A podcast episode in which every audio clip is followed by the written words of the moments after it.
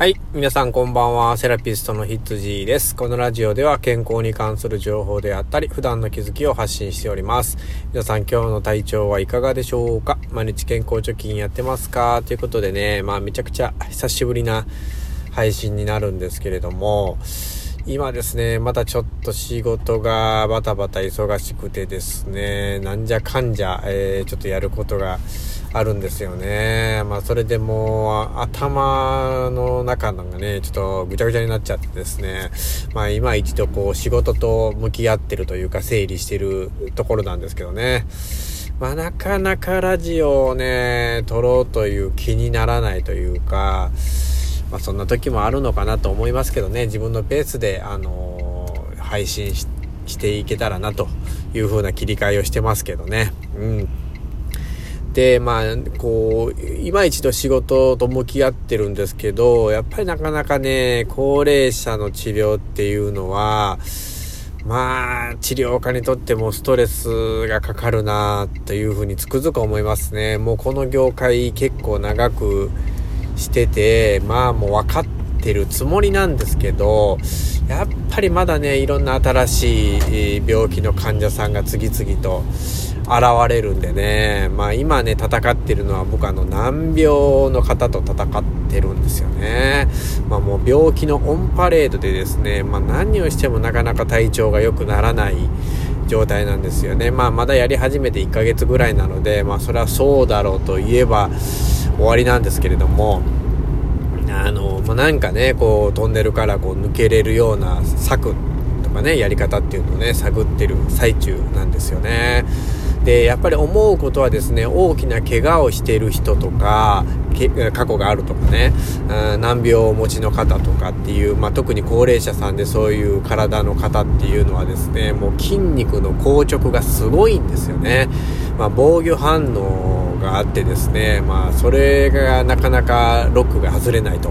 筋肉が緩んでくれないんですね。こっちがなんかこう教えて学習ね、筋肉にしても、なかなかね、力を抜くというところまでいかないんですよね。まあ、強制的にその剥がしてもまた逆効果でですね硬くなることもあるので無理にはこうストレッチしたりとかっていうのはできないのでどうやってたらそういう方の筋肉って緩むのかなっていう戦いなんですよね。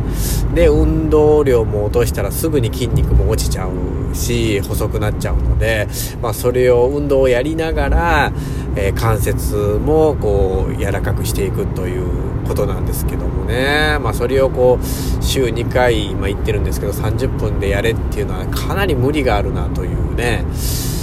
ところなんですけど。難しいですね。うん、まあ、こう、いつまで経っても、えー、なかなか、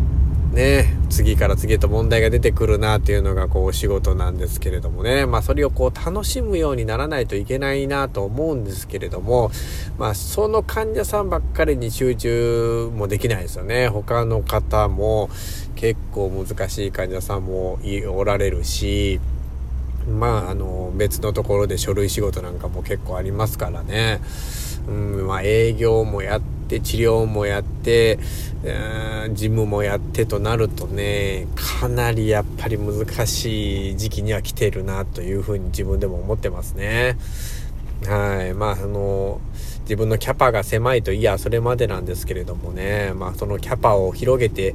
いきたいですね。とりあえず今のところは人を雇ってみたいなね、そんな余力もないですし、まあ自分のキャパを広げてどんどん仕事をね、こなしていけるようになるしかないなという3年目にぶち当たっておりますということですね。まあ皆さんも仕事をやっててですね、あの、いろんな問題点っていうのはね、出てくると思うんですよ。まあこれをどうクリアするかっていうのをね、まあこうクイズ的な考えでね、あの楽しめたらなというふうに思いますね。